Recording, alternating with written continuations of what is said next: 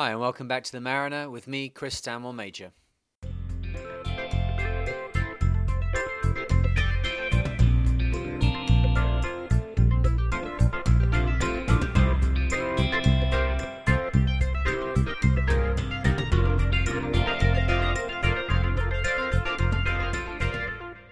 Okay, and to continue on from the last episode, we were talking about the Velux Five Oceans race, and I had journeyed from France down to the Canary Islands, had a lot of issues with trying to get to know how the Open 60 worked, uh, what I was meant to be doing as a solo sailor, which, uh, you know, that's all good. Good to go and learn those things. Good to get out onto the water and stretch your skills.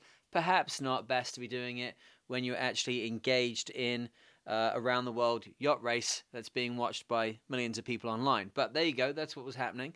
So by this point, we're off down the Atlantic. We've cleared the Canaries, and I was definitely starting to get grips, get to grips with um, the details of how the boat sailed and some of the performance. But my speed was still way, way behind the other people that were competing in the race. Many of which, um, as we already discussed, had already done solo around the world yacht races, had had their open 60s for a decent amount of time, and had had access to um, a great amount of uh, input um, from experts in the field, whether that be preparateurs, the people that prepare the boats for, for the you know for the races, um, on technical aspects, or from other sailors, or just time in the in the profession. Um, meanwhile, I am trying to step up from being a sail training instructor and having just done the Clipper race to suddenly being on an open 60. So I guess the first question that we should be discussing in this episode is, you know, what's the difference between an open 60 and a normal sailboat? Why why is it so complicated to to,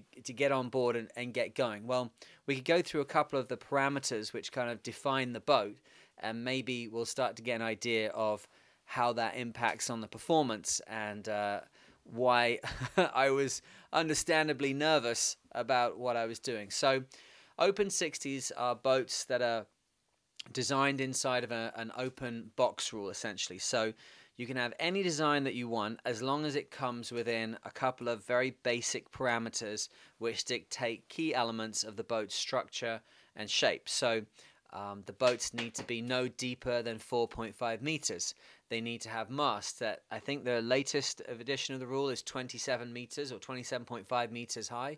Um, the boats can be no longer than um, 18.63 meters, 60 feet on the waterline, and they can't have any more than two meters of overhangs from bowsprit or from the uh, boom. Um, they can only have five appendages, so that means underwater. Uh, some of these boats, it starts to look like a Swiss Army knife at the best of times, anyway. But uh, they have been limited so that you can only have uh, two dagger boards and your keel and two rudders, or whatever combination you want, but no more than five appendages. Um, there was a boat, Wild Oats. Was it uh, Wild Oats 21? I feel like they called it the Swiss Army knife because it had um, centerboard, canted keel, centerboard, twin foil canting keel arrangement, which means a little rudder ahead and behind of the keel, which does some of the steering. It had twin rudders and then it had um, the earlier uh, incorporation of the DSS, the Dynamic Stability System, which is a horizontal dagger board. We'll be talking much more about that in the in the future. A brilliant system. I've got lots of time to discuss that one. Um, but it uh, it was in there as well. So you got two dagger boards, you got your keel, you got two canards forward and after the keel, and then you got two dagger boards. So that's what one, two, three, four, five, six, seven, and then the DSS could be on either side. So that's seven, nine things sticking out the bottom, or eight if you look at the DSS as being one unit. But um, the open 60s, five maximum things underwater. And then at the time that I was doing the uh, race on the open 60, they had a rule which meant that you couldn't have more than 10 degrees of inclination on the deck when the ballast and ballast moving systems were in their maximum um, imbalance. So if you've got uh, tanks on the boat, ballast tanks, and you've got them on port side, starboard side, you'd have to fill all of the tanks which are on one side of the center line, and then you'd have to cant your keel entirely to that side as well. And at that time, the rule was that the deck couldn't move more than 10 degrees, and that was to limit um, ballast shifting operations, which would push the boat into a, a state of instability. Um, the thing is, like the boats will sail really, really well with the keel way massively canted and huge amounts of ballast, as long as nothing goes wrong. If anything goes wrong, you've instantly got a problem because then, oh, you can hear those pops. It's the the fireplace behind me. That's uh, sorry, I'm not under attack. Um, if you've got the keel and the ballast all on one side and you're, you're scooting along and everything's okay, it's fine. The problem is if you crash tack, crash jibe, that might happen because the autopilot goes offline or some unexpected circumstance, then the issue is that suddenly the boat is massively unstable. And with the wind blowing, uh, normally then against a backed main, particularly if you crash tacked or crash jibed, you've got this enormous force on the mainsail. The mainsail can't even get to a normal mainsail shape because it's got the backstay underneath it, and then the boat starts to heel way, way, way over. So the box rule at this time that we're talking about, 2010, 2011 for the open 60s, no more than 10 degree heel, no more than 2 meters overhangs, no more than 18.6 meters on the waterline, no more than 4.5 meters deep, and no more than 27.5 meters high unless you are grandfathering in taller uh, constructions, which I kind of was. So the situation I was in is uh, there. There are other things as well, you know, which obviously to do with the strength of the scantlings and buoyancy and all sorts of things. But that gives you an idea of what an open box rule is. A one design rule would be that every single boat is exactly the same, and that's what the new Volvo 65s would be. They're all built to a rule where everything is exactly the same, and that's what the Clipper race is. They're one design boats, but the Open 60 would be more like uh, mini transats would be in a, an open uh, box rule. I think international 14s would be in an open box rule, but then like a Beneteau 40.7, that's one design. So uh, weight, the weight is not uh, limited or maximum or minimum. The Juan K boat, which was first called the Kingdom of Bahrain and went around the world in 2008 with. Um, oh my goodness, my brain has gone to mush with uh, Thompson, not Alex Thomson, Brian Thompson, Brian Thompson on board. That boat weighed like 13 and a half tons or something. Had an incredible weight about it, incredible power about it, but um, ended up not being very, very competitive because it just took so much effort and so much weight to run that boat that even though it had all this extra power, you couldn't really use it as a solo sailor. But it was up in the 13,000 kilo range, which is actually what, you know, a Volvo Volvo 60, Volvo 70, Volvo 65. They're all in that range, and they have 12 crew on board. Um, then you go down to the new VPLP uh, designs in Open 60s, and they're down in the seven ton, seven and a half ton range, 7,000 kilos. So a big, uh, you know, you can have different designs. You look at things like Bruce Schwab's boat, um, Ocean Planet, which was uh, uh a West Coast design that was racing in the when did he last go around? Was it the 90s, I think? A very narrow, very thin boat with an unstayed rotating rig, still an open 60. Um, you've had open 60s which are ketches and yawls. You've have open 60s which are like boxes. They're so flat, they've got such incredible primary stability that they literally are like a raft. And then you've got boats which have got um, much more sea kindly design, um, which I would put my my Finot boats into. The, both of the boats I've sailed, both the one I have now and the one I went around the world with, have exactly the same hull. It's exactly the same design. There's differences from the, the, the way they're constructed inside. Obviously, the one I have now is fixed keel. The one I had before was canting keel, but it's the same hull. And I would say that for an open 60, it's quite a sea kindly design. It has a bit of um, radius to the chines. It does still sail up on a chine. It still wants to be up at 27 degrees when you're going upwind, when you're powered up to get that um, flat entry point that runs right underneath the daggerboard. Daggerboard's vertical, uh, right underneath the stern, rudder's vertical. Um, but it's it's got some radius to that chine. It's got a, a, a, a nice uh, radius to the to the bow, which means when you come off a wave, it still sounds like a roll of thunder, but it's um you know it's not quite as earth shattering as you can get with some of the very new boats. So the Open 60s I would say are your go to for the most competent offshore boats, uh, racing boats that probably there's ever been as a class. Uh, I don't know if I can qualify that exactly. The Volvo 60s, the Whitbread 60s, incredibly competent boats. The Imoca 60s carried on from that. Then the Volvo went to Volvo 70s, and they were never quite as strong. They were so fast, but they're never quite as strong as the 60s. They've now come back to the 65s, which are incredible boats, but I think the Imocas have always been consistently there. Um, the IMOCA boats have suffered a lot from the fact that they're on the very edge of what's possible in design, and that's meant you know loss of masts, and we've had some keels lost, and um, you know there's been some fatalities and some boats rolled over and sailors not uh, surviving it. But on the whole, uh, the boats now are rigged that they are self-righting. So if you've got a canting keel, the keel can be slowly. Uh, you're up. Imagine you're upside down. The boat's flipped over through goodness knows what circumstance. The keel was already on one side. The boat will roll itself back over because there's so much weight hanging on one side as it's upside down with the keel canted, maybe you know 25, 30 degrees to one side, that the boat will just roll itself back around in time. Um, if the keel somehow was vertical at the time that you did it, um, you can inside you have a manual release which then goes open circuit on the hydraulics and that means that whichever side is more favored by the wind or the angle of the hull or what have you the keel will start to move towards that side. And as a note i was in the volvo 65 um, sailing poland's boat which used to be mapfre. I was inside that boat for the caribbean 600 uh, recently when we charted it. And uh, i saw that they had a note uh, right on the galley like front and center and it says in the event of having to drop the keel to one side to, to flip the boat over when it's uh, capsized, do so very, very slowly and carefully and only put as much keel on as is absolutely necessary to flip the boat back over. I guess the thing being, if you watch rollover tests of boats doing, um, when these boats are new, the IMOCA 60s, they have to do a 180 degree rollover test to prove that they have this capability to flip themselves over. And you watch it if the if the skippers are a bit too quick to release that keel, release the hydraulics, those things whip over so fast. I remember talking to Derek Hatfield, who'd done a 180 degree rollover test with the Open 60 that he built in Cobourg in, in Canada in um, 2006 2007, and he said when it when it goes, it really goes. So um, these boats have got uh, these incredible offshore characteristics. Uh, the boat that I've got now has got seven watertight compartments. Seven watertight compartments. That's even I keep looking at the design, going really.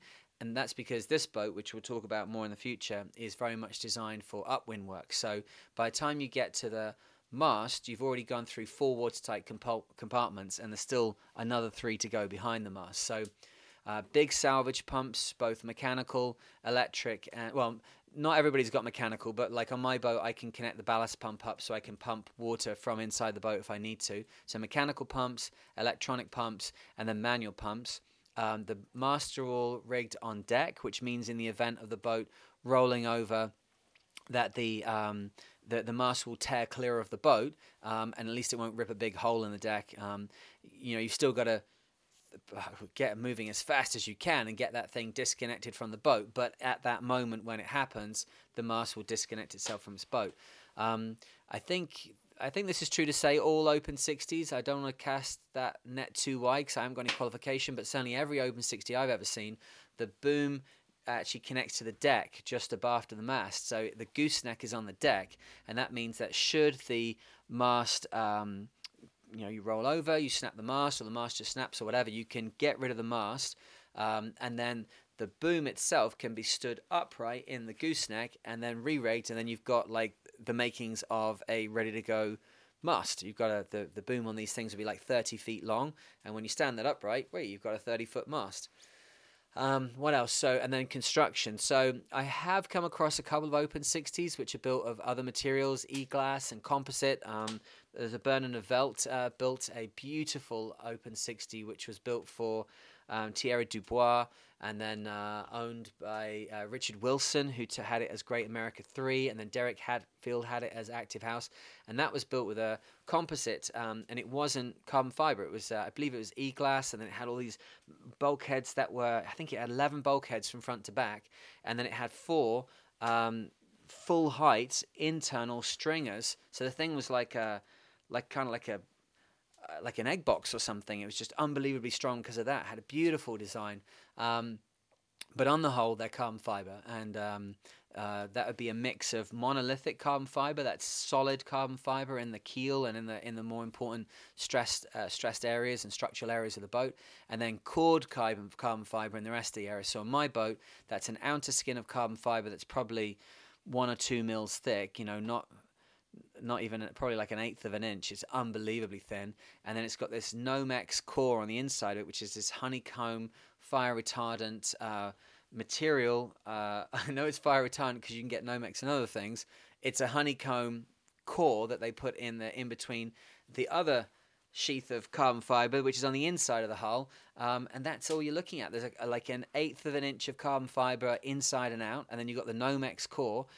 But the way it's designed, of course, the ocean doesn't tend to like prod and poke at your boat like a rock or a deck cleat or something like that on the on the dock.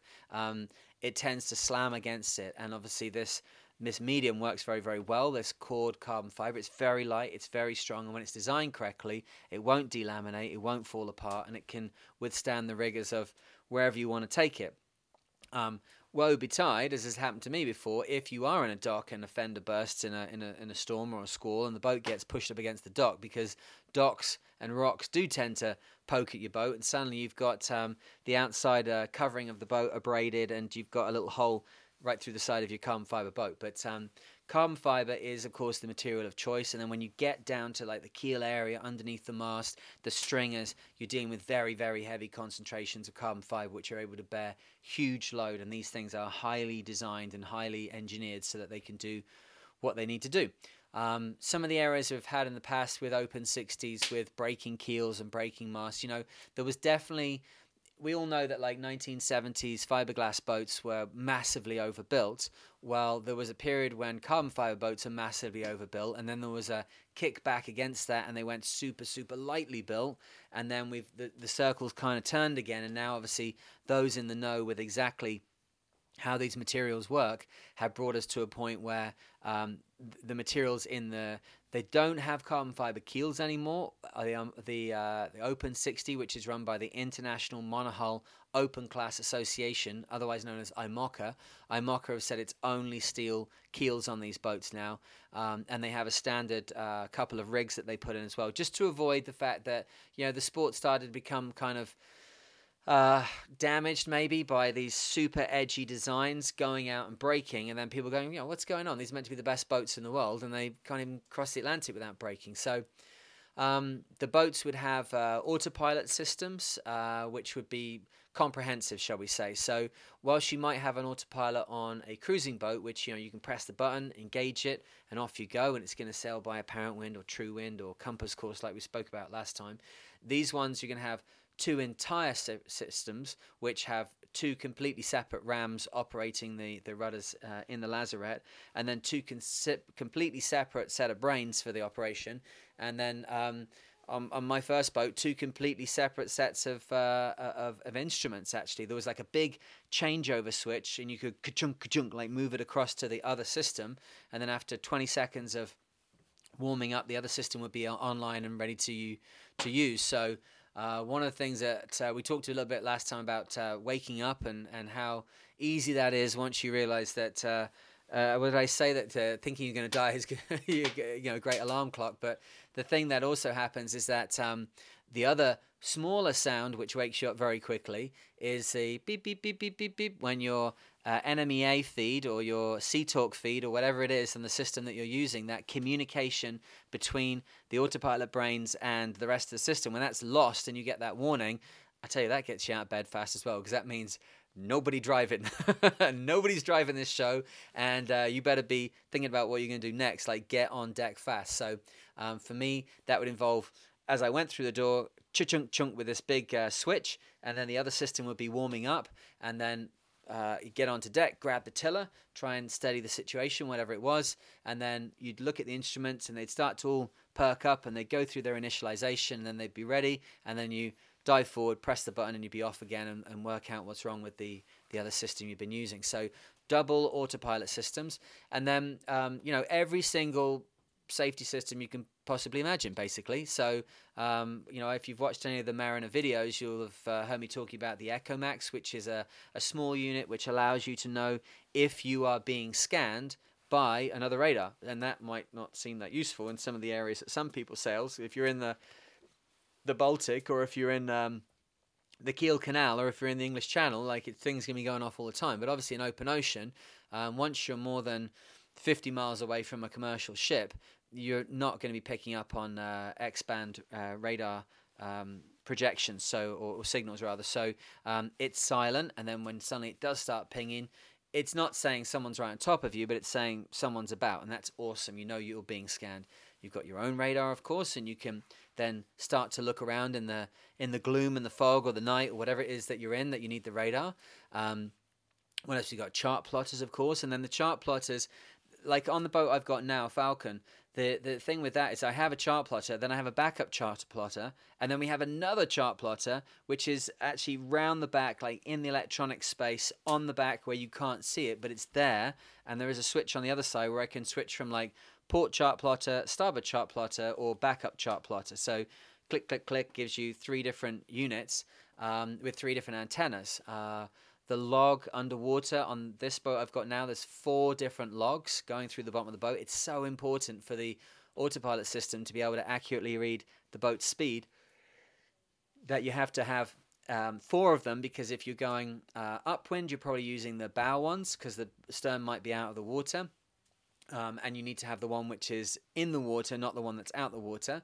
If you're reaching, then you're probably going to be using one of the ones at the back, but probably more the one that's on the windward side. So you've got uh, four different points so you can get the most accurate um, uh, reading. And obviously, you know, they're going to be in bubble streams. They're going to be in uh, ventilation as, as air is pulled under the hull, as the water foams under the hull.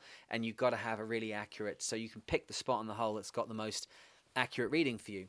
Um, depth sounders, of course. Um, a couple of those again because you've got a boat that's so wide. We're talking 19 foot six wide, uh, 5.9 meters. You've got to make sure that the depth sounder, which is on the downside of the hull, is the one that's operating, and then you get an accurate measurement of what's going on. Um, what else we got? We've got things like uh, we got non-electronic units on board. Things like line throwers. Like I'm so surprised that other boats don't take this to sea. A line thrower is a most amazing piece of equipment, and if you are going to be traveling offshore, um, and you you may have to take a tow from somebody, a line thrower is a very very good idea. Basically, it's like a big Nerf gun, like some kind of like uh, spud gun type arrangement. It's got a big can on top of it and a kind of handle and a trigger, and then inside of it is a pyrotechnic, which when you pull the trigger, it fires a weighted. Um, it looks like a kind of like an ice cream cone, really, like a rubber ice cream cone. It fires that out of the end of the canister, taking with it, you know, probably 100 meters of line, like 330 feet of line. So people people think that in the event of a problem, you're going to like uh, take a tow or you're going to give a tow. Oftentimes, trying to get the line onto the boat is the most difficult thing because it takes a lot of seamanship to position a boat uh, in the correct place to transfer a line. It takes a lot of seamanship to rig bridles and to attach towing lines onto a, a boat that's being towed. But if you can't even get the line transferred, well, then nothing's going to happen, right? It's not just a case of pass the line across in a storm. You need to you need to get it across somehow and throwing it all that kind of stuff unless you can consistently throw a heaving line 100 meters you know a line thrower although they're pretty expensive it's it's worth having. Um, other things we have is a method of cutting the rig down or cutting the rig away rather is better. Cut down whatever's left if you've already snapped the rig. For open 60s their riggings can be made of um, ec6 carbon rigging or maybe ec3 carbon rigging. We can get into that in the future or pbo all of those can basically be cut through with a knife, give or take, or something something heavy, depending on if it's under tension or not. Um, if you uh, have any doubts about any boat's ability, uh, any any boat's ability to cut away its own rig, if you have an issue, of course, I think we've all worked this out. A uh, angle grinder, a, a, a battery operated angle grinder with a zip disc on it, is awesome. But there's one caveat that I would add to that make sure it's charged.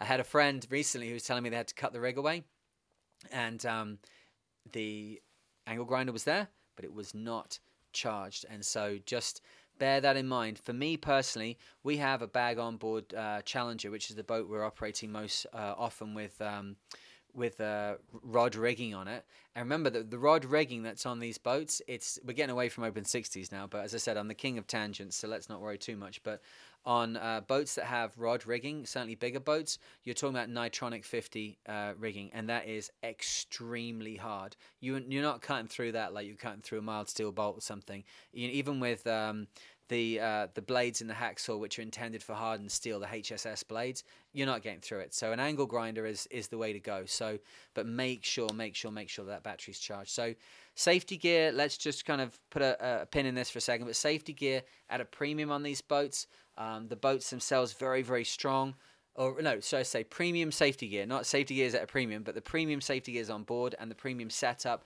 and the standard operating procedures and every element of it is as safe as possible. So that's what the boats are. What are they about in terms of sailing them and performance? Well, we haven't talked too much about weight. My boats, uh, both of the boats I've taken uh, now, the Open 60s, they're 9,000 kilos.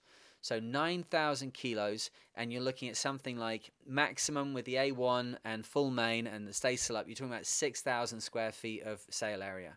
Um, for down downwind sail areas on open 60s, 60s vary. Um, there's no doubt that um, you know some boats have more, some boats have less, but the the main boats that you'll get uh, out on the water these days, they're going to have uh, sail areas which are you know in the 300 square meter kind of area. Uh, upwind sail area, uh, about 240 to 330 square meters, and then downwind 460 to 620 square meters. So you're talking about a huge amount of sail area. The old rule for sailing was that 500 square feet was what one person could handle on their own. So when you've got the A1 up and you've got the full main and you've got 6,000 square feet, 5 to 6,000 square feet up there, you better know what you're doing.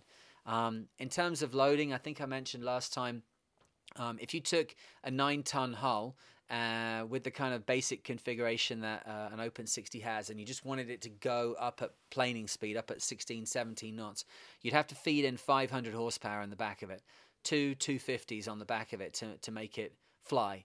So when you've got the you know the, the code zero or whatever it is is pulling from the top of the rig and it's pulling from its sheet and it's pulling from its tack and the, the main is pressing as hard as it can. Its halyard its tack its clew it's all the different connections the sails have between the themselves and the boat through those mediums through those conduits 500 horsepower at least is is going right? So you have to become very competent at um, at dealing with high loads on everything. And that's i think where people's dreams start to diverge from the reality of operating these things. Like, I can ride a horse, sort of. Like, that is to say, I've done some like holidays in which I've spent the afternoon on a horse.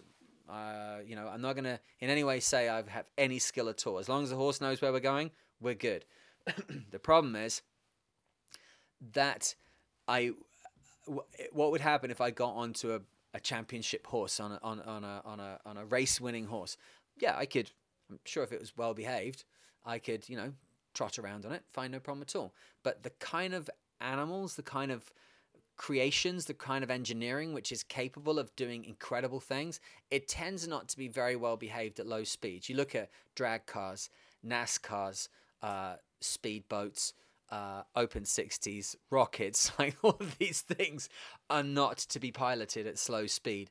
And it's actually easier like the little bit of experience i've got with a horse i found that um, you can kind of realize after a while they're like designed to go at high speed. As soon as you get onto the gallop with them everything goes super smooth and fluid and all of the pain and suffering of trotting and cantering is suddenly forgotten it's the same with open 60s. It's the same with race cars, which I've got a bit of experience with those.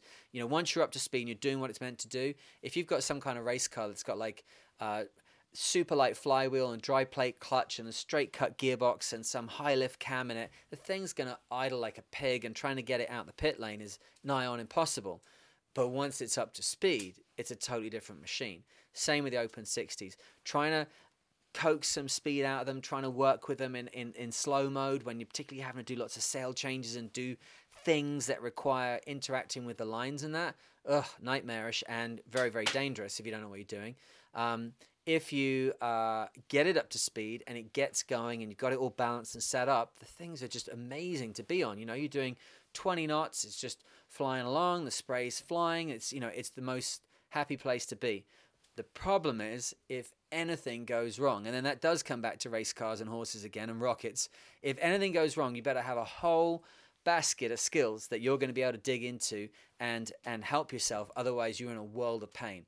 If something starts coming off at the top of the mast and then the sails are half up and half down, if the something gets around the keel, if the autopilot goes off, if the keel is in the wrong place and you crash tack, if you halfway through a sail change and the thing starts to flap and get out of control, like a zillion things that can happen, which you need to have already kind of be on top of. Otherwise, yeah, you're in a world of pain. Same like I'm imagining a racehorse at speed going over jumps and stuff like that. You better know what's going on because if it gets a little unbalanced, you're gonna be right over its shoulder and it's gonna stand on you. Or at least that's my experience. um, so the thing with these boats when they're going is that yeah you've got like winches. The the lines that we would use most boats would be using lines between 12 and 14 mil and they would be uh, Dyneema. So for many of you you'll obviously know what that's all about but to give you a quick lowdown to those who don't and want to learn a bit about it Dyneema was first developed um, for the South African diamond mining industry and basically it came about from the fact that the mines were so so deep that the cables that went over the the pit head that went down to those metal cages that they put the miners down on and lift them back up on and bring the ore up from underground. The the the lines are starting to break because there's so much line in operation that it's starting to these big steel hawsers are breaking under their own weight. So they had to start to work out like, man, how are we gonna how are we gonna do with this? Otherwise, we're gonna have to change the whole nature of mining. You have to dig in from the side or something. I don't know what you'd do. So this um, or maybe I can look it up while I'm while I'm talking to you now because every time I do this talk for uh, uh, on the boat for safety and I start teaching about lines, I always say it's just some really complicated chemical uh, chemical name for for this material which was produced, which then uh, gives us this uh, this incredibly strong rope. So it's called its its acronym is HMPE. Okay, so maybe I can find out as I'm talking to you what HMPE stands for. Oh, whatever. Of course, if you're trying to find something to, to, to tell somebody, you like got no chance if you uh, if you're under some. Let's. I'll keep I'll keep clicking while I'm doing this and try and work out what it is. But HMPE, otherwise known under the brand name of Dyneema, uh, has five times the um, uh, strength for weight that steel does. Its strength modulus is five times that of, of steel. So that means that you've got a piece of rope which has abilities which for most people it's a little bit unearthly once you start seeing this stuff in in in in operation. Oh, look, it says here it's called ultra high molecular weight polythene. Oh, that's an easy way of remembering it. Ultra high molecular weight polyethylene. Oh, polyethylene. Okay, right. U H M W P E.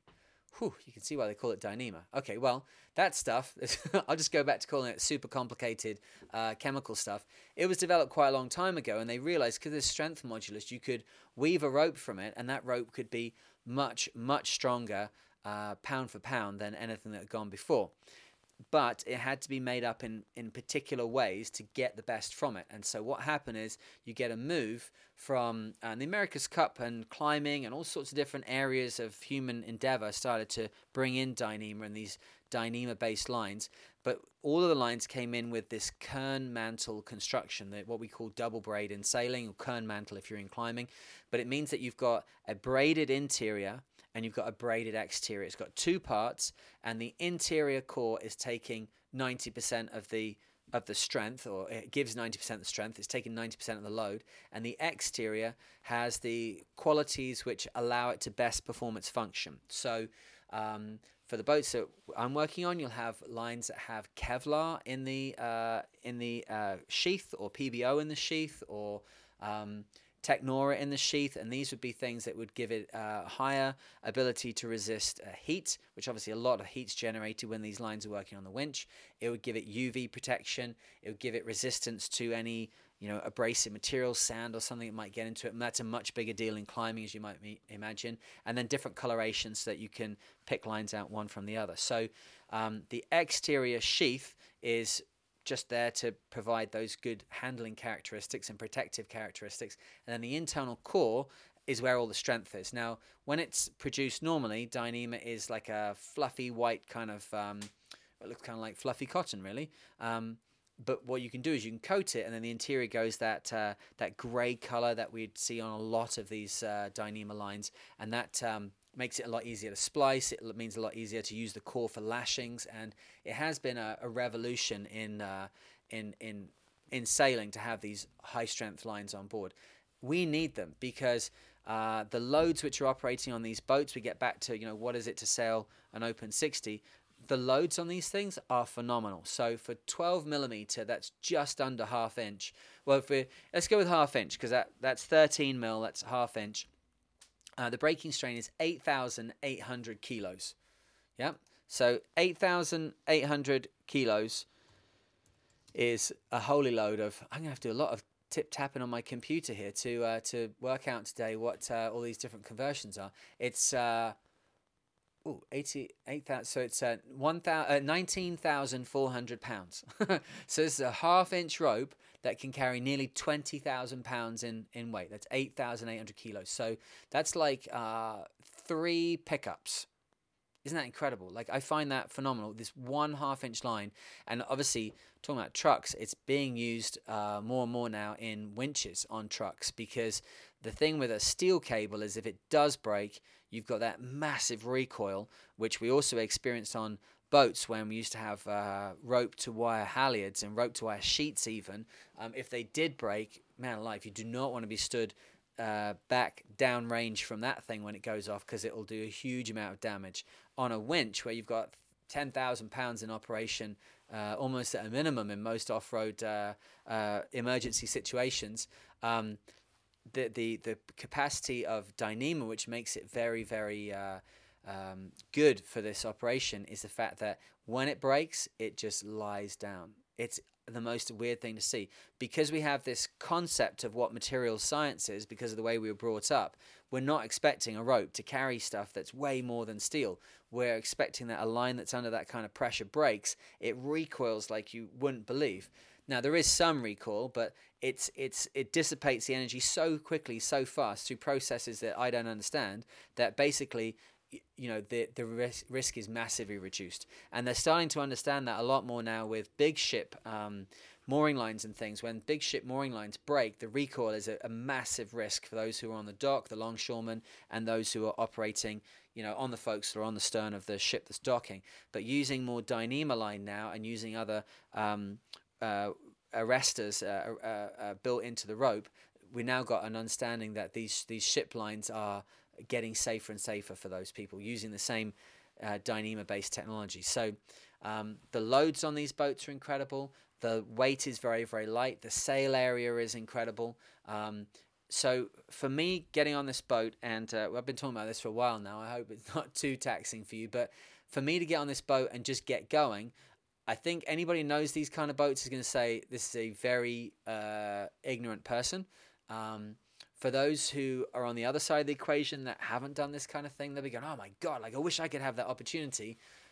the reality is, if you don't know about these boats and you suddenly get thrust out into the ocean on one, it's basically petrifying and you're not competitive. Whatever you think is going through your head of like, oh, I could just ace this, I could do that, do the other, forget it. It's not going to happen. Not unless you basically, well, what I did, and I, you know, the race around the world was long, obviously down below Cape Town, down around below uh, New Zealand and and uh, and under Cape Horn. It took me to New Zealand until I was anywhere near competitive in that boat.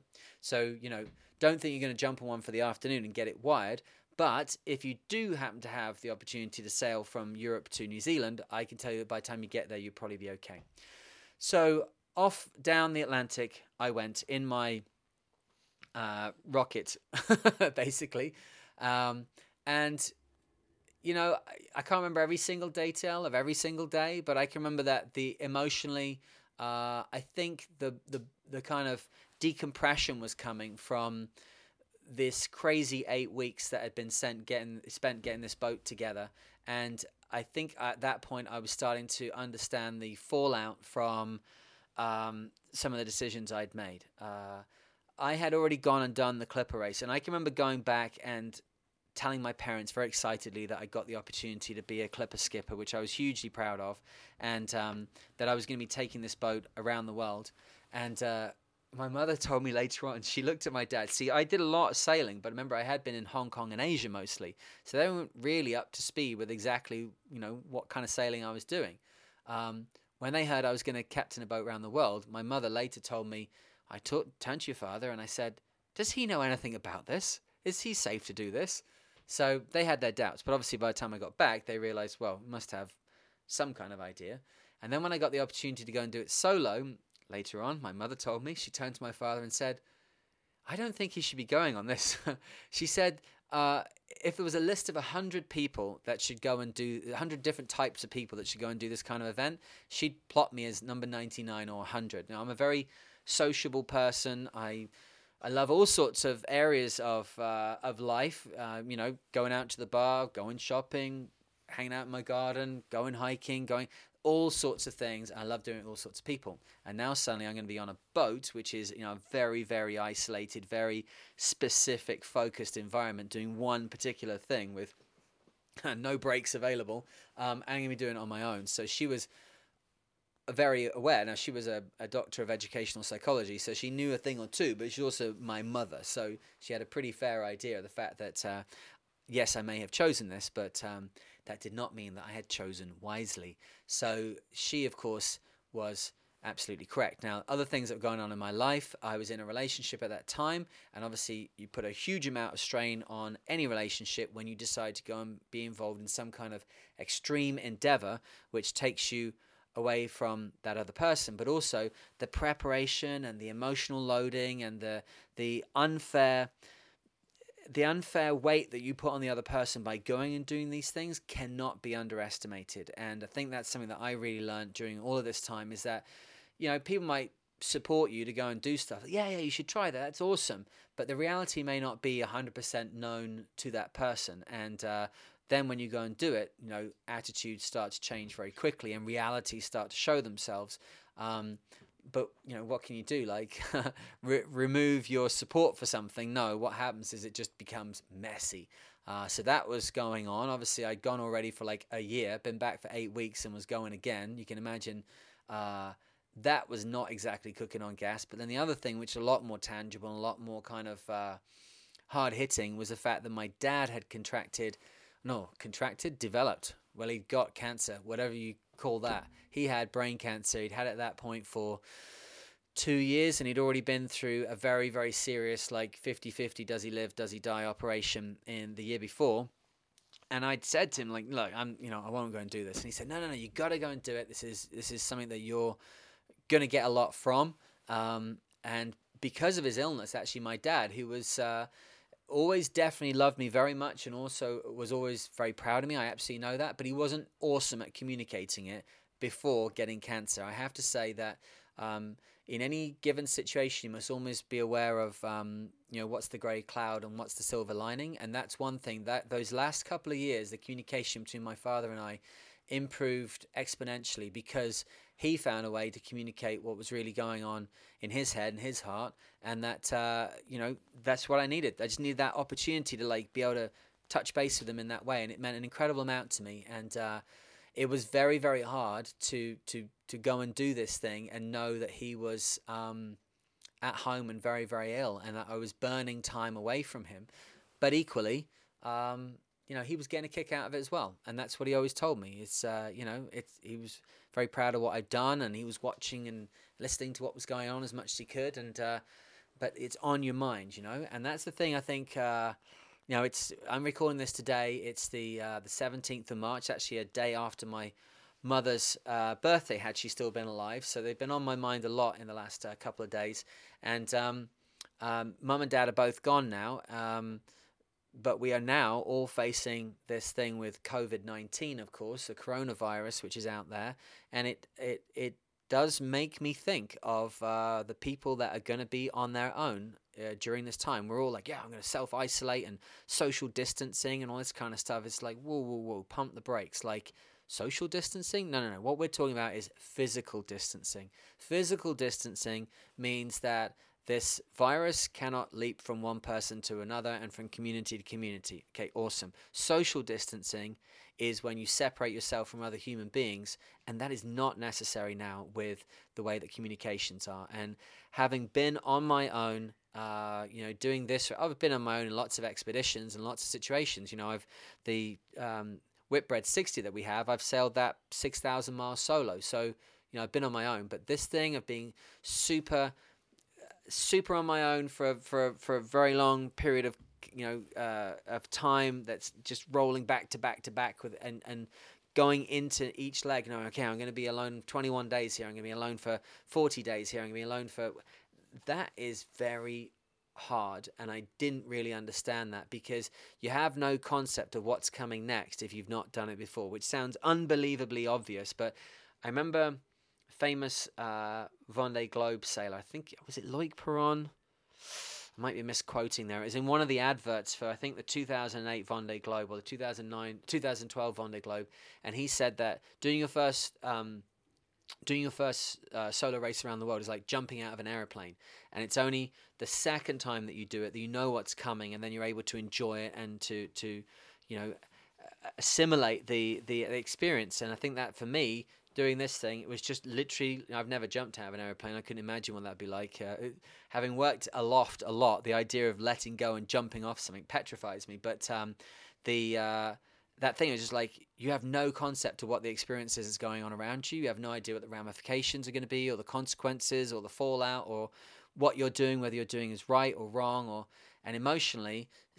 By the time I was past the Canaries and off down the Atlantic and what have you, I think the enormity of what I got involved in, the way it was going to impact my relationship, the way it was going to impact my father, my relationship, my parents, the further dislocation from my friends was really starting to become very, very apparent to me. And, uh, you know, again, for people that are going to be cut off, uh, isolated, self isolated, whatever that is with COVID 19, you know, those demons, whatever they might be in your head, those misgivings about life, those dark imaginings, those those shadows which lurk in the back of any normal healthy mind, those shadows have a lot more stage time than they otherwise would have had. The distractions of everyday life and interactions go away, and suddenly you're just left with, oh, yeah, that thing that happened when I was 16, or that thing I said to that girl when I was 22, or that night I had out with the. You know, it's all starts to come back, and because you're in my situation, very sleep deprived, um,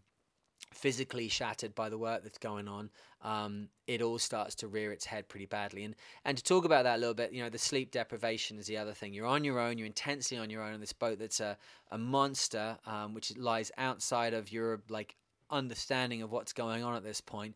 Uh, the the the effect of sleep deprivation. We talked about what that looks like in the last one. Like you're you know, you sleep 20 minutes and you get up, sleep 20 minutes and get up. But, you know, if you know anything about um, sleep, uh, obviously you know about this thing of rapid eye movement, this deep section of sleep that um, that can make or break who you are as a person. I, I have to say that until about a year ago, I had a view about not sleeping that there was some prestige in in not sleeping that I could say even to my daughter like yeah you know sleep when you're dead I used to say that a lot. Sleep when you're dead. Yeah, don't worry. I'll sleep, you know. I'll have another coffee. It's only one o'clock in the morning. I'll get through to another sunrise. And I still do like the feeling of pushing through uh, a night and coming out the other side. Tiredness is a is a heavy overcoat that I'm very accustomed to wearing, and I, I do almost feel at home when I'm very very tired. But I learnt some very important things uh, recently about um, sleep, which have totally changed my opinion of what's going on. I ended up, uh, if you um, don't know anything about uh, me, then you won't know, but I am a big fan of the Joe Rogan podcast. And uh, he is a comedian, an MMA commentator, and uh, he runs a, a, huge podcast which you can catch on YouTube, Joe Rogan, the Joe Rogan Experience, it's called. Um, he had a guy on called Matthew Walker, which, if you're a sailor, we could talk about Matthew Walker, right? Let me see if I can remember to come back around to now. Matthew Walker, if I don't forget, if I do forget, excuse me while I interrupt myself, Matthew Walker was the name of John Cabot's boat, the guy that went across from the UK to uh, discover Newfoundland from Bristol. And Matthew Walker was also, if I remember correctly, he was a rigger in the British Navy who created a knot called the Matthew Walker. It's a knot which is actually done in three braid line and uh, three strand, three you know uh, braided line. No, th- three strand line. Good lord, I'm get myself so excited by this uh, remembrance of Matthew Walker. I know I'm talking about. Three strand line. The story goes that uh, he was captured by the Chinese or something, and uh, either the emperor or some guy was very interested in talking to him because the emperor was very interested in knots, which is part of uh, you know Asian culture, and uh, they tie incredibly decorative knots, and there's a, a lot of kind of like uh, um, culture around knots in in uh, in China. And uh, he wanted to talk to this rig, and he, he posed him with this uh, conundrum that if Matthew Walker could tie a knot that he could not untie, then he would release him. And so goes the story that Matthew Walker set set to work and he created the Matthew Walker knot, which is basically you take the three strands of the line, you create an overhand uh, knot in one strand, and then you follow it with the other two strands in a particular layup, which is a bit tricky to explain in this format. But basically, when you pull it tight, you have this wonderfully shaped knot, which has these lovely three fluted sides on it and then you then relay the rope and you've got this wonderful decorative little thing in the rope but what he did supposedly was he took some line he put his new knot uh, which we now know as the Matthew Walker knot, and he put it in the middle, and then he whipped either end. And of course, having done that, he sealed the knot into the line, and the emperor or whoever it was couldn't get it out, and that was it. Matthew Walker was free. So, hence becoming the very famous in rigging and everything else. But anyway, an aside, but uh, this guy Matthew Walker that was on the Joe Rogan podcast, it's uh, podcast um, 1109 1109er. He's called Matthew Walker as well, although I'm sure he's not a rigger, but he is a sleep expert, and I got to tell you, it's uh, it's a uh, these ones from Joe Rogan are normally a couple of hours. Um, it's well worth it.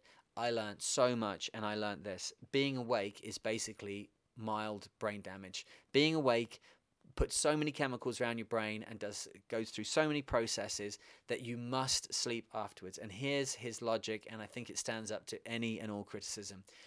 We all, I think, agree that uh, survival of the fittest is a real concept. That uh, those organisms which exhibit the most parsimonious and effective um, methods of uh, of uh, completing the cycle of life uh, they survive. And if you're, you know, we talked before, if you're a caveman that doesn't wake up when the panther comes in your cave, well, then you're dead and your genes do not get passed on. So, with that in mind, why would humans evolve to need eight hours of sleep? And when I heard that, I went, oh, yeah, good point. And of course, we've evolved sleep because it allows us to fix our brains and clear out all of the the detritus, conscious, unconscious, chemical, and all the rest of it and get the brain ready again for another day. The effects of um, not sleeping properly in the short term, and that's what I was mostly affected by, is uh, I didn't ever realize. I know they use um, not sleeping as a torture, right? So I thought, oh, that's you know that's kind of understandable. It's pretty awful to be to be awake for long periods of time, but I never really realized exactly why they used it. And what they do, of course, is that once you're very, very tired and you've been uh, prevented from sleeping when you should, um, you become unable emotionally to deal with things that are going on around you. You're unable to rationalize emotionally what's happening to you. So it'd be very easy then, you can imagine, for someone who's been sleep deprived for, you know, a week, 10 days, two weeks, whatever it is, as an interrogator, yeah, you can you can torture someone and like inflict pain on them. But at the end of the day, if if they won't give you the information they want in that way, well, it doesn't matter how much pain you put them through, they're not going to tell you, right? And you can't read their mind. We're not in sci-fi land. So an effective way of doing it is that you can, over a period of time, you can introduce new information, which makes it seem like it would be a good idea for them to give you the information because, um, you know, maybe you can persuade them that the secrets they were keeping actually should be shared, and you can do that with someone when they have been sleep deprived for a long time. You're unable to emotionally rationalize what's going on. So, when you put yourself in a situation where you're not sleeping regularly, you become, to a greater or lesser degree, unable to rationalize what's happening to you emotionally.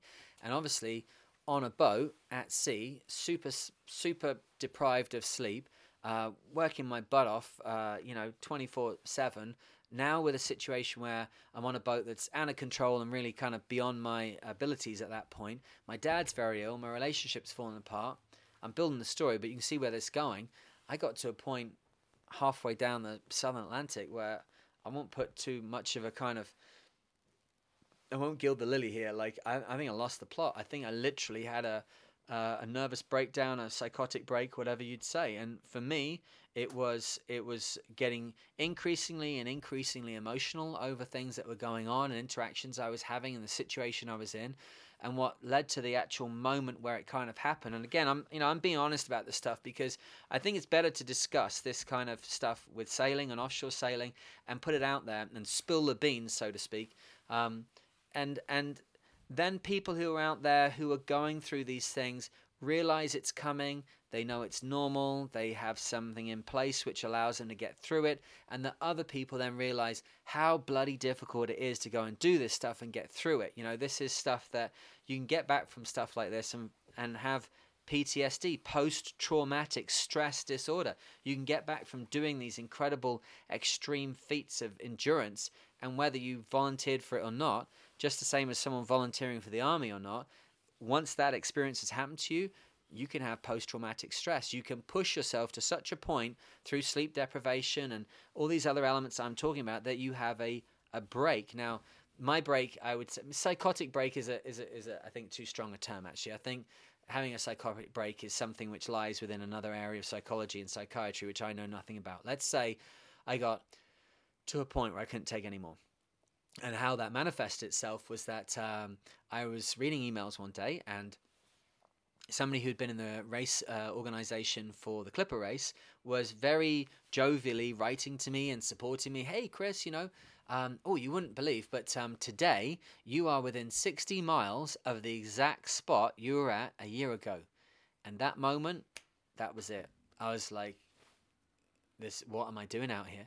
Because I'd already gone around the world once, and my dad was ill at that point, and it was difficult in my relationship, everything else. And I can remember approaching Africa, having set off from Brazil, thinking, "What on earth am I doing out here? I don't want to do this anymore." Which I think is very normal as you get into a, a difficult task like this. But then to find myself like a year later on the same day, having gone around the world once, doing it again, it's like, what is wrong with me? And that was it. And then I basically put uh, my sleeping bag over my head, and I just cried my eyes out for as long, as long, as long as it took until whatever that was was through me.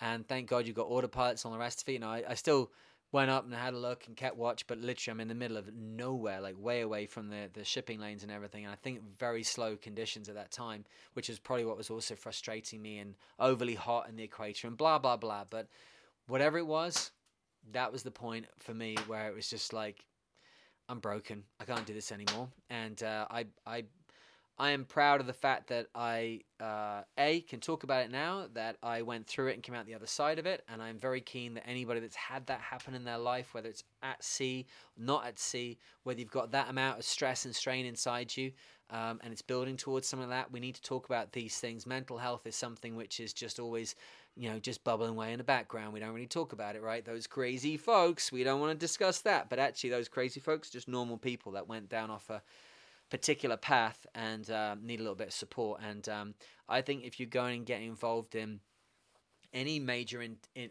uh, you know, kind of intrepid expedition away from folks, I think if you're going to do something sailing offshore, you need to be very aware of your emotional point you're at, particularly when you're dealing with sleep deprivation, when you're dealing with high stress and again to bring it back to something that's right here right now emotional situation and mental health and people self isolating in air quotes um, or being isolated by the fact that I know in the UK um, people over 70 I believe it is are being told not to go outdoors like Jesus it's hard enough to you know to make friends keep friends and, and, and feel supported and give support when you're over your 70s anyway. A lot of people already lost loved ones lost family lost their community to then say to people you can't go outside your house like that that means the good folks are going to be at risk from mental health issues and people that don't uh, adhere to the rules are going to be out on the streets putting themselves at risk physically. So you know i, I say I, I don't mind to talk about this stuff. I think for me personally, having gone through it, I feel a lot happier in myself now as a person. I know where the edge is of my psychology. I know where the edge of who I am is. I've been there. I've looked over the edge. I've cried my cried my heart out for a day, whatever it was. And then a bit like an Airfix kit, you know, you have to start putting the pieces together. You, for me, it was very, very uh, tangible situation. I was, you know, a couple of thousand miles from land on this boat. Uh, you can people think on boats you can like you know press a button on a beacon and like a ship's going to come to you. There are real world uh, limitations on this stuff. Firstly, the fact that getting a ship to divert to your position for anything other than like a major medical incident, which a lot of shipping companies will absorb that into you know what it is to be at sea. It's it's kind of a, a an unwritten uh, mariner's code that um, you will help those that are in need. But if you're going to go and pick someone up because they're having a bad day, uh, that could cost you 90 or 100,000 US a day for that ship to divert because that's what it's going to cost them when that product they're hauling doesn't arrive in time where it's meant to be. Um, and when you do get on, it's not like they're taking you home they're taking you to where are they going? Which, if you're on a ship that's going west across the South Atlantic, you're going to end up in Uruguay or back in Brazil or, you know, who knows? So you can't just be pressing a button someone comes for you. That's that's not what that stuff's for. You're way beyond helicopters. A plane could get out but what are they going to do? Like drop you some hallmark cards and some hershey kisses? Like you gotta get to a point I think what you got to do is you got to cry yourself out. You got to re- reason things out. You've got to just let that process occur until you get to a point where you're able to start like rebuilding, which I started to do. And uh, I went back up on deck, and I, I tell you exactly where I was in the voyage.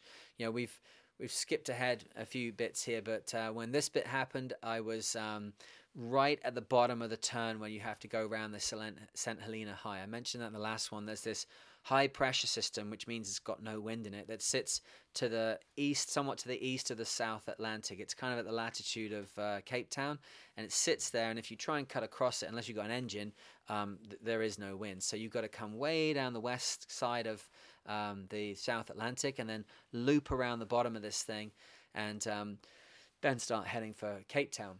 So I think I was just kind of on the edge of that, and maybe if I think now about how calm it was and how slow it was, probably I was right on the edge of the St. Helena High, if not slightly becalmed by it.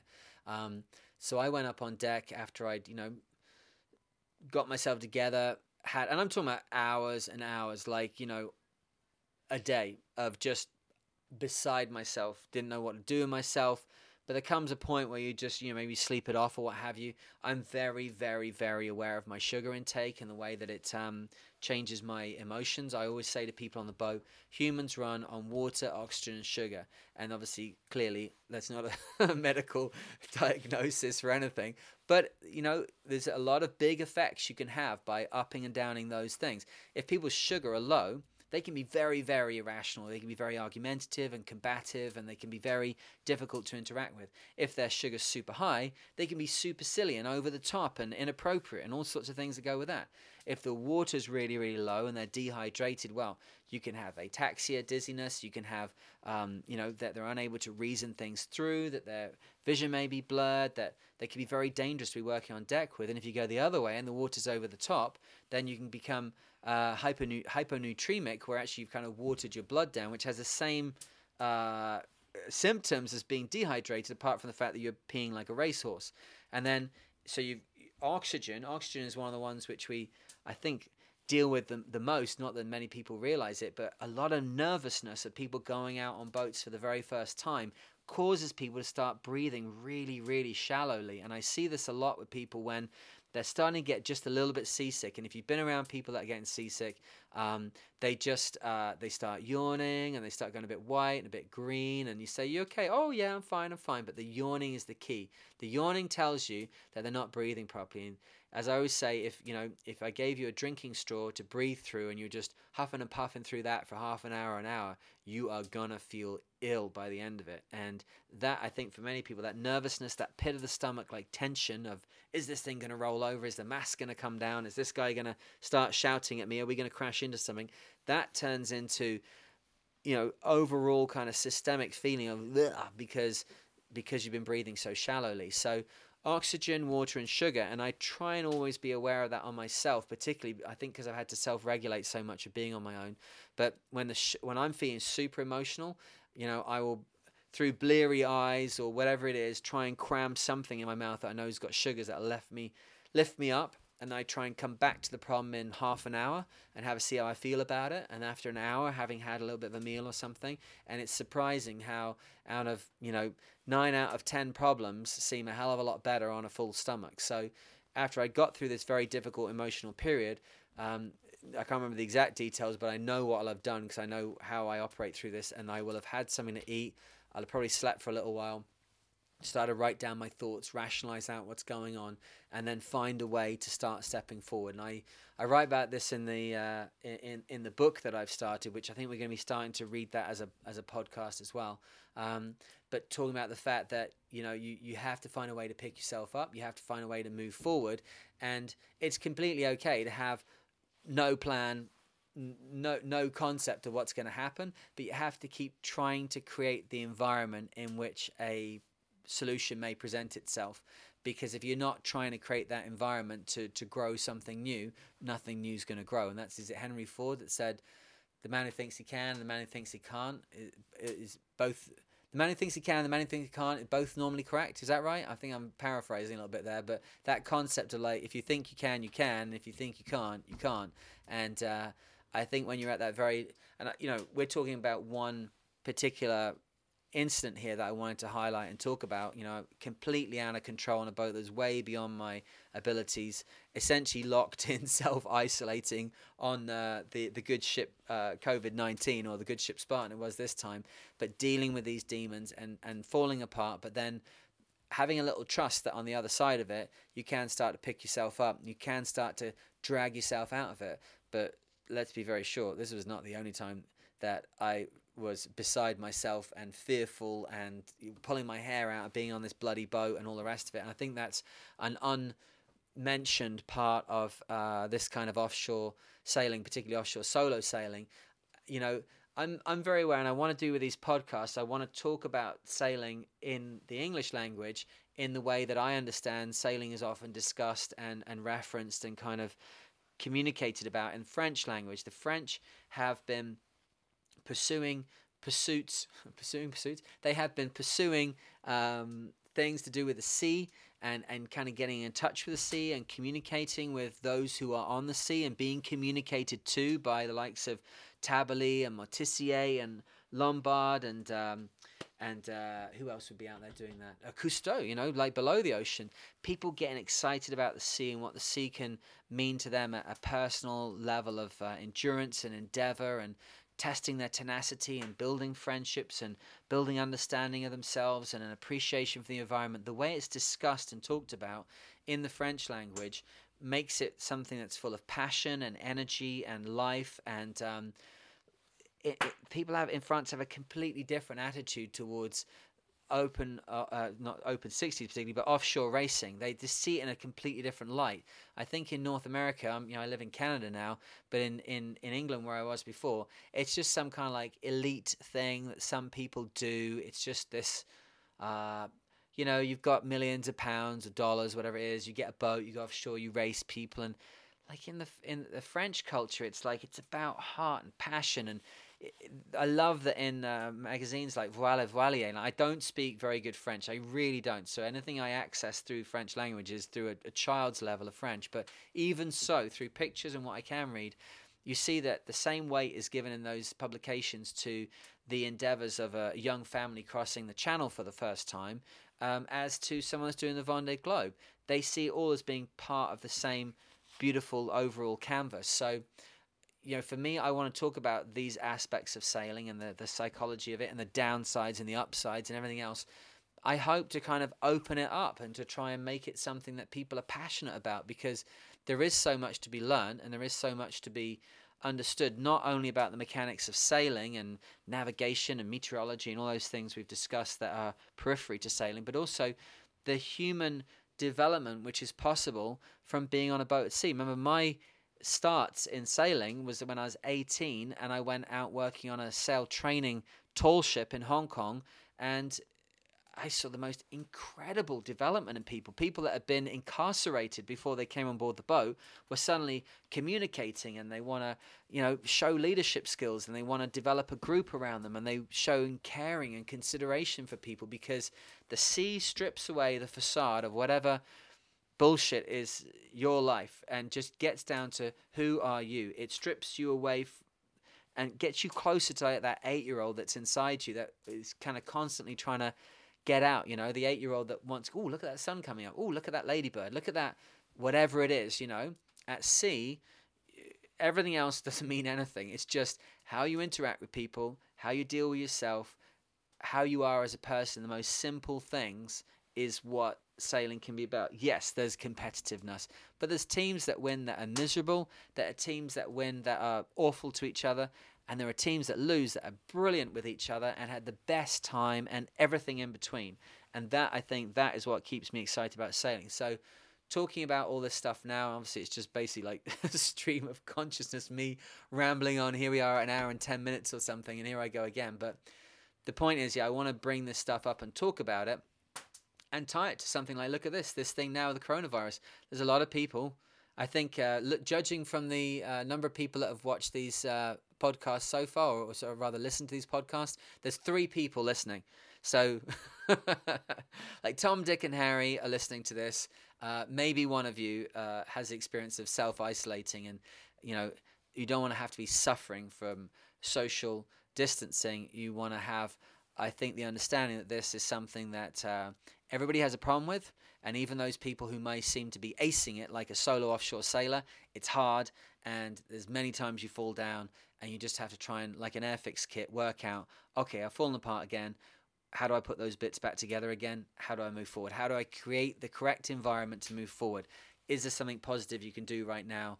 Change the room you sat in, change the book you're reading, have something to eat, have a cup of tea, put that thought out of your mind for a little while if you can. You know, something, some meditation tapes, some loud rock music, whatever it is for you that's the most fertile soil for you to be the best possible version of yourself. That's what I found. And as I went down the Atlantic uh, on this one, I remember after this all happened, I was very aware of the fact that. Um, uh, the boat had had some owners in the past. Actually, a, a, a person died on the boat. Um, uh, uh, what was in uh, Andrea Andrea Romelli uh, Andrea oh I hate that I've forgotten the name. Andrea Romanelli. I, I hope that's right. Um, I was I, I know the story that that boat of mine that I did the Velux race on was called Fila uh, and it tried to do a transatlantic uh, crossing record and Andrea Romanelli uh, was killed when the boat was flipped over in a pitch pole incident.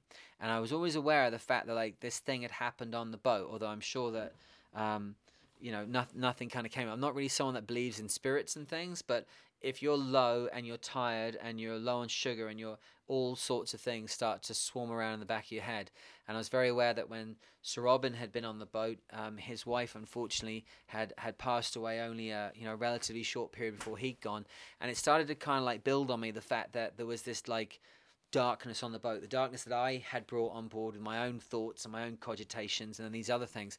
So I know from having lived in Asia that uh, at uh, certain times of the year when you want to ward off evil spirits, fireworks and particularly firecrackers are a great way of doing that. The loud noises, so they say in their culture, ward off these these evil spirits. Now, I say again, I have no superstitions. I don't believe in ghosts. I don't believe in any of that stuff. But I do, I do give credence to the fact that things can start to develop in your head that can start to cause negativity subconsciously or consciously. And having gone through a difficult time, I needed to create the correct environment to try and move myself forward positively. So some kind of action. There's not many other actions you can take when you're you can't go for a walk. You can't go and, you know, ask to spend an hour with the neighbor's dog or something that's therapeutic. You can't go out and see your mates. You can't go for a drive in your car. You can't do anything apart from be on this bloody boat and every time the boat demands something of you, you've got to do what it says. Like you, you're as much of a component as the rudder and the compass and the and the rigging. It's just there's a human on board that moves stuff around. The wind calls, the race calls, the competition calls, the physical requirements of the boat. You've got to do whatever it is. So it's not like you can do something that's out of the ordinary to create a fertile environment for positivity. But I did think, oh, you know what? Like every bang that happens on the deck, every time you drop anything on the deck of a carbon fiber boat, every time a wave hits it, it sounds like the end of the world because the panels of the boat are so uh, they're so tense and, and tight and taut. They're so sonorous that uh, it's like a, a boombox, right? So I got the radio. I put on um, uh, well, whatever loud music there was, I, I actually uh, hadn't got very much uh, music with me on the first leg, which is a whole other discussion. Maybe we won't get into that. But basically, we'd forgotten to put.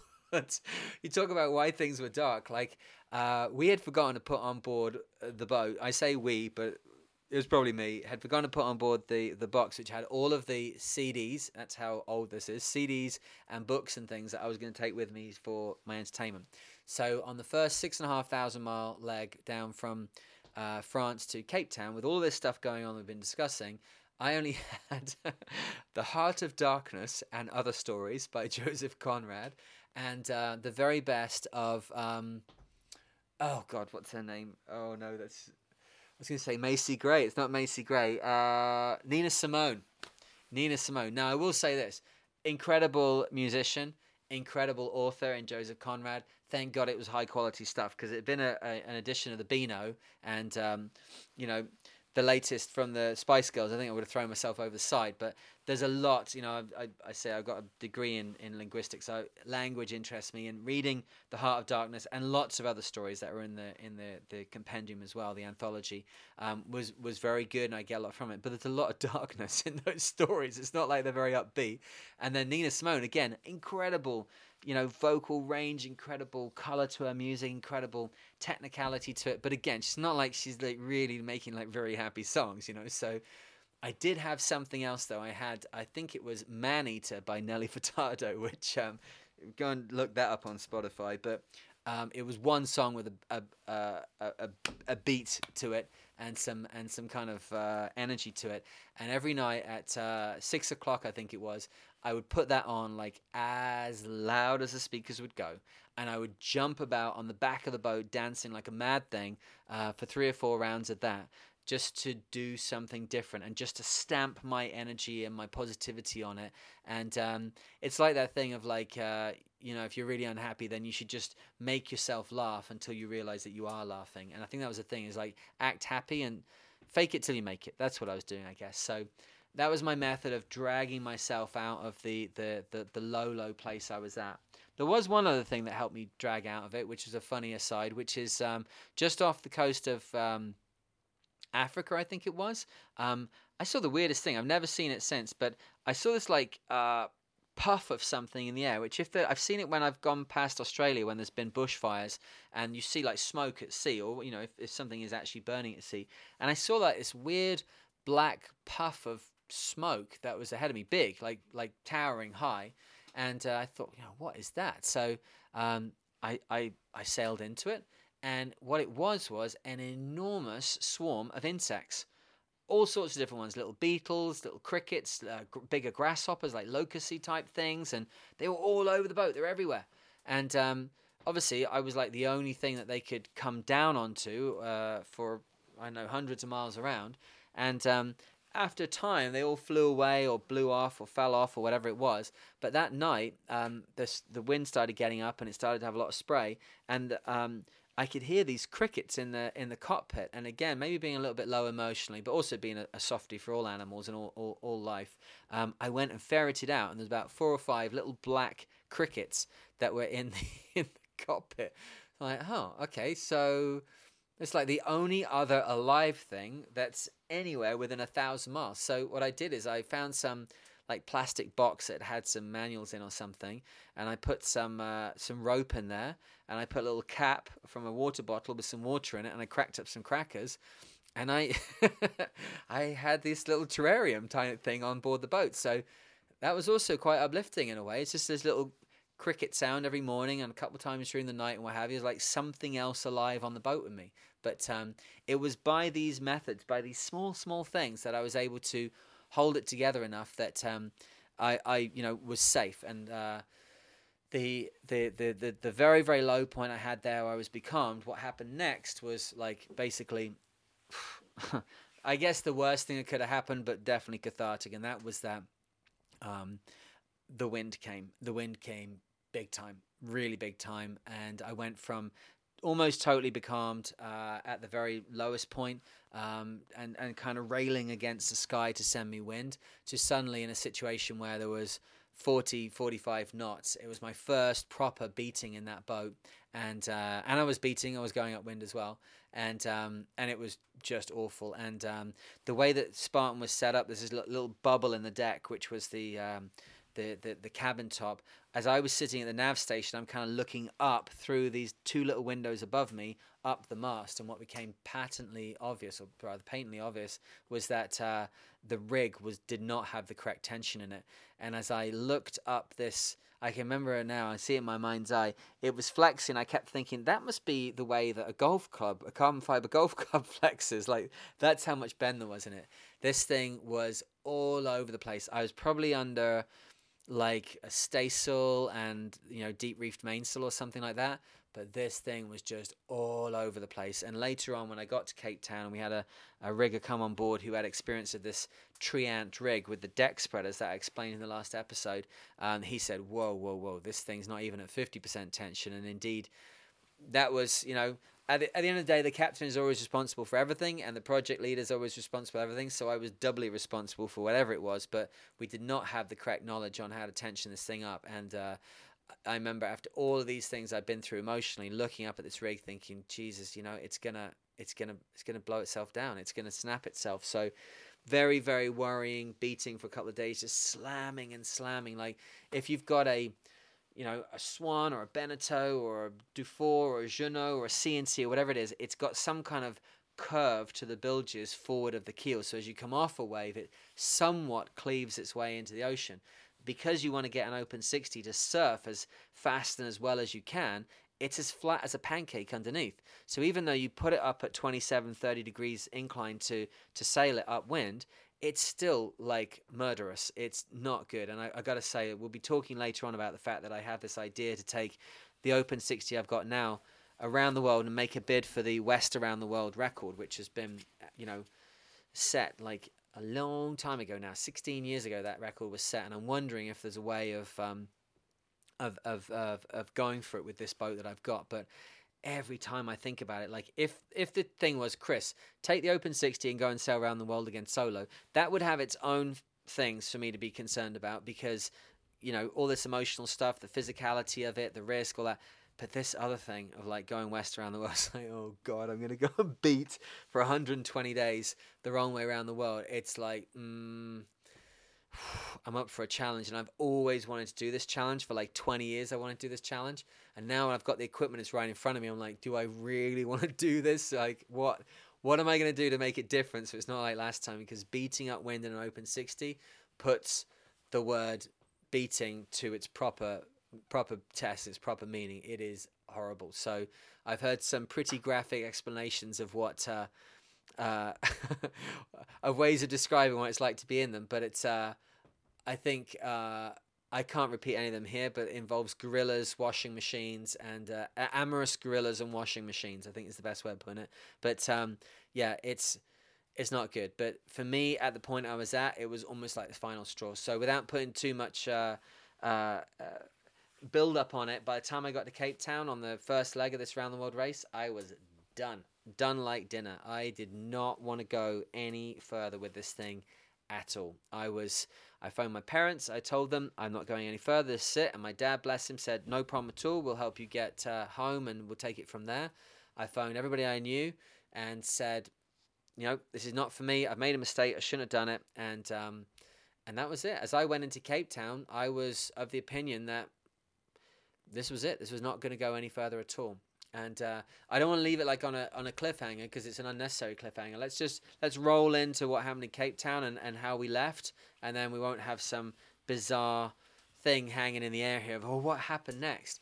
Um, I as I got to Cape Town, I got to say going into Cape Town, if you've ever sailed down the way or if you've just take a trip out into the bay there, it is super impressive. The Table Mountain is this massive, you know, from a long way off looks like a massive monolith of a mountain. It's totally flat on top, and then you have this um, cloud which develops on top, which is uh, uh, they call it a tablecloth because it, it's white on top. You've got this kind of condensating uh, uh, or precipitation, whatever it is, that's up on the top, and then it rolls off the sides and.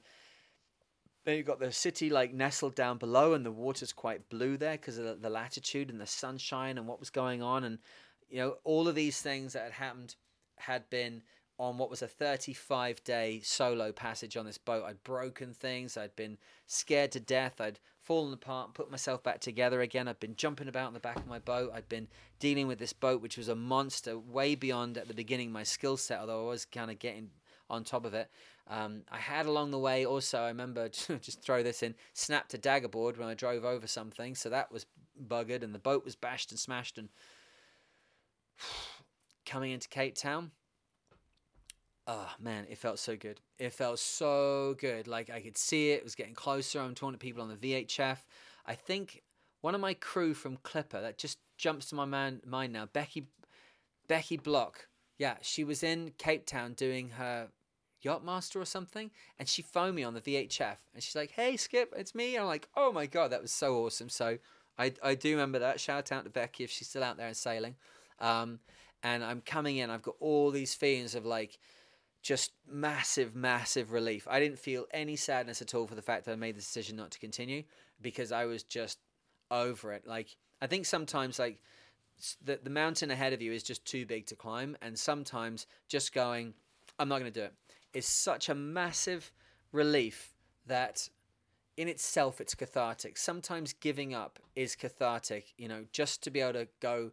It's just like having a power sleep for 20 minutes in in the middle of a difficult day. You just just clock out for a little while and just let your body relax and just mentally kind of come to a different place and then sometimes you've got the energy to get back into it. And I, I you know, I'm not one for, for giving up but I know the power sometimes of just changing the psychology can change things right around.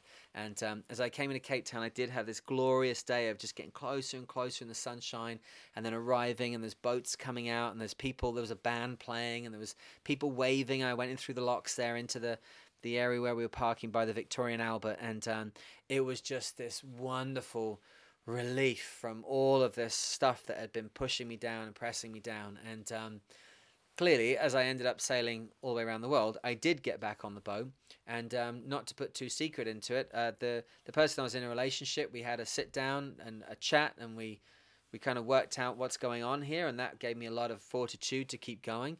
And I spoke to my parents at length on Skype and confirmed, you know, where's dad at and what does he want and how's mum and all the rest of it. I communicate with friends, I communicate with, and I just spread my issue around and said, this is where I'm at. And got a very good feedback from everybody saying this is not uncommon in the situation you're in. And, you know, you've got this thing that you're just burning, you're just burning your time and your, your, your, your efforts so hard out on the ocean at the moment. You know, this is now I'm going to my second lap of the planet in, uh, inside of a year basically inside you know we're on to the second lap inside of 12 months of setting off on the first lap.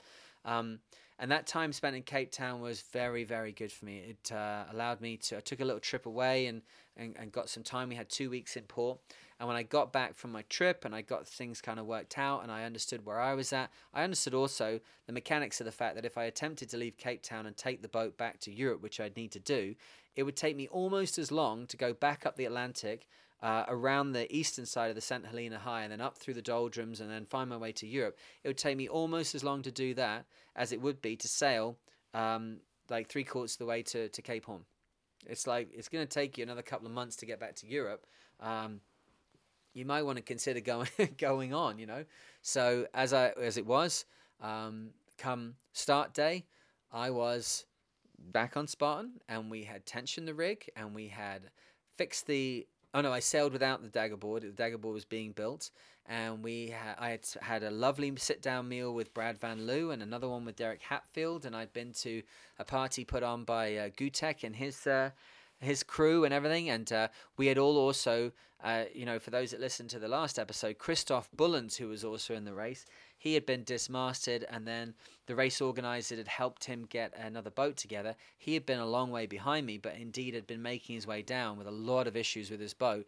As he arrived, everyone jumped on board and helped him sort out rudders and masts and uh, sails and gear and so it was a real feeling of camaraderie and, and family, and Velux were behind all of that, uh, and their their uh, representatives on the ground um, just did the most incredible uh, job of uh, of making everybody feel that we were really included and everything was inclusive for everybody and that we were you know valued and uh, that overall feeling made me feel that continuing with this very difficult, challenging thing that was ahead of me was a better choice than turning away from it. But that time at sea falling apart, uh, the decision to just give up on the whole of it, I think all of that uh, put together with my own natural tendency to try and create something positive out of something negative was the only possible way of getting through that. I think there are other people that would have fallen apart at sea and they might not have got back to the land. I think there are people that would have said, I'm not doing it again, and would have walked away from it entirely. Um, I think my makeup is such that uh, I recognize enough now to know that when people are going through really hard times, they're not just you know, when you're in a crane, a plane crash, you do not come waltzing out of the debris in a tuxedo with a glass of champagne in your hand you stumble out of the wreckage, you know, as best you can and consider yourself lucky. And when you've been through some incredible trial or you're about to go through a trial, you have to recognize that it may be a mess on the other side of it, but that is still success and that is still surviving if, if that's what the situation uh, calls for. So as it got back to start day uh, for the, the, the race going on, uh, into the Southern Ocean, I'd had the great opportunity to talk to Brad Van Liew and to Derek Hatfield and find out a little bit more about what it would be to be in the Southern Ocean on this boat. And I, I do really appreciate, I don't know if you'll ever hear this, but um, Brad Van Liew in particular was amazing for me. He was like, um, he was like Yoda to my Luke Skywalker, which is unfair to both, of us. I think of the visual images that creates, but he would never tell me what to do. He would put uh, some ideas across my bow. He'd put some information in front of me. He'd tell me to go looking for stuff enough that I could I could work out what was next and stay safe. And he did that because Giovanni Soldini, who was the guy that uh, built my boat, uh, Spartan, the Open 60 I was on, um, built it back in the day and raced it very, very competitive. He was in Class A when Brad Van Liew did his first BOC around alone, and Brad was in Class B, and Giovanni had been a mentor for Brad. So, although we were in the same class effectively in the race I was doing with Brad, there was a massive difference between someone who's already won a solo solo yacht race around the world, done two, one, one, and uh, and me like turning up on spec. You know, like my dad let me sit in the chair for the day. So um, he he he gave me enough information so I'd be safe, and that concerned the nature of what it is to sail in the Southern Ocean, which uh, we can go into into the next one. The way that the weather systems work there, and you know, there's a lot of um, information about there about what the Southern Ocean is. Um, you've heard about these towering waves and these uh, unbelievable conditions and the, the roaring 40s and the furious 50s and the screaming 60s. But um, I'd love to do what I've done here, hopefully, and, and give you an honest appraisal of it. And uh, for anybody that's interested, we're just at a point now with um, Spartan. Obviously, COVID 19 for us as a business is pretty disastrous, as you can imagine. We're in a business where we go to regattas, where they're trying to get as many people together as once. We're going to go onto a boat with people from all over the world, which is a great source of pride for us, and then keep them all in a very small space for like two weeks at a trot. Like, it's just a disaster. So, um, I guess that's one of the reasons why we're doing more of these podcasts and videos now, which is great. I'm really excited to do that. But as we look forward, we're looking forward to 2023 and we're looking to the um, Ocean Globe Race, which is going to be an unbelievable event where we get uh, Challenger, our Whitbread 60, and we give her the opportunity to go around the world, which she never actually had the first time. She was involved in a uh, campaign where, unfortunately, um, the person who was uh, entrusted with the money, stole the money, which meant that uh, when it came to Cape Town, the boat did a leg from the UK to Cape Town. When they got to Cape Town, there was no more money, no time to get more, and the race had to continue without the boat. So she never did the race around the world, and um, I would love to give her the opportunity to do that. And then, from my point of view, I've done a crude uh, uh, lap of the planet with the Clipper race, which I'm incredibly proud of, and the crew that I had there. I know what that can be, but I would love to go back and do it in an even more competitive boat with a group of people that have got another level of focus, another level of skill, another level of determination, and go on this wonderful historic. Uh, recreation. You know, I, I guess a big underlying principle for this podcast is the fact that I worry and fear that offshore yacht racing, which I believe has something to add to uh, I don't want to sound too grand here, like to humanity, but I think there's a lot of development, there's a lot of positivity can come out of it, a lot of learning, a lot of, you know, uh, awareness of the environment, awareness of each other, aware of at risk groups, aware of our communication methods. And, you know, I worry that that is like kind of eating itself from the inside out because it's it's become in the last 20 years obsessed by like how much did it cost and what position did you get and you know what's the cutting edge technology that's in this? And like everything's so elite and so prima donna. It's so far away from what most people's experience of sailing is. It's almost unrecognizable from what I know as sailing. So the opportunity to get real people on a boat and go and do a recreation of the very best of what offshore racing was you know the early whitbread races. To me that is amazing. And i for those who are already um, been communicating with me through the the comments in the the facebook and the comments on youtube we're all going to get together. I'm actually going to start it tomorrow. The forum start discussing that. And that is a real world opportunity to get on a boat and go and see the southern ocean. And for my part, I tell you right now, as always, will be safety first and then respect for each other and the environment second, and then speed next because you don't want to be with a captain that doesn't have those things as a priority because take all of your childhood dreams of what this stuff is when you're in the southern ocean and the waves are almost taller than the mast you want to be with someone who's keeping you safe first and then worrying about the position in the race afterwards but I think that we got the right boat there. I think that um, the Whitbread 60 is the closest in kin to the IMOCA 60, probably even stronger in some ways. And you know, Challenger's got new keel, new keel bolt. She's just had this new uh, ultrasound, which is rated at A1. We've got the mast ultrasound. Like, well, it's looking good, and it's a good direction to be focusing because if I think about what's about to happen in 2020 with COVID 19, it does not seem very positive. But um, let's talk in the next one about the Southern Ocean. Let's talk about what that is, and I will give you a wholly honest appraisal of what it is to take a boat into that place where angels fear to tread. All right, well, we're coming up to uh, wow, it's over an hour and a half. Well, it's there go. It's less than the uh, than the last one. Um, I really enjoy doing these. It's a stream of consciousness for me. It's an opportunity to share what I know with people. If you can start sending me some questions, um, I can do this one about the Velux race and my experiences as a kind of blog uh, alongside another one, if you like, where we answer questions and discuss technical aspects. That could be managing crew, it could be psychology, it could be preparing and victualling, uh, it could be cooking, it could be working on the boat in the boatyard. Whatever it is, if it's around sailing, I either know the answer, I can think up the answer, or I know someone who can uh, help us both to understand it. So send any questions you've got or any suggestions for subjects uh, to CSM the Mariner. That's Charlie Sierra Mike. My name, Chris Stanwell Major. CSM the Mariner at gmail.com. And uh, let's make this interactive a little bit. Whatever that idea is, bear in mind I've spent 20 oh man, what is it now? 24 years. Oh my god. oh no. 24 years Ugh, and over 320,000 miles now. Good lord. Uh, still excited though to explain why the bunny must go up through the hole, round the tree, and back down the hole, and no other combination uh, to make a bowline. I am very excited about this stuff. I'm very passionate about it, and there's no there's no question that's too silly because if you're thinking it and you've got the, the balls to write it and, and get it answered, there's somebody else somewhere going, oh, thank God. The one thing that I learned, I'll tell you now at the very end of all this, be I, I did all this sailing around the world. I went back to Hong Kong and I ended up continuing to sail with people I'd sailed with before. And I had the confidence after all those miles and all that experience to finally ask the question, which is never asked on racing boats and maybe even some cruising boats. Um, why are you doing that?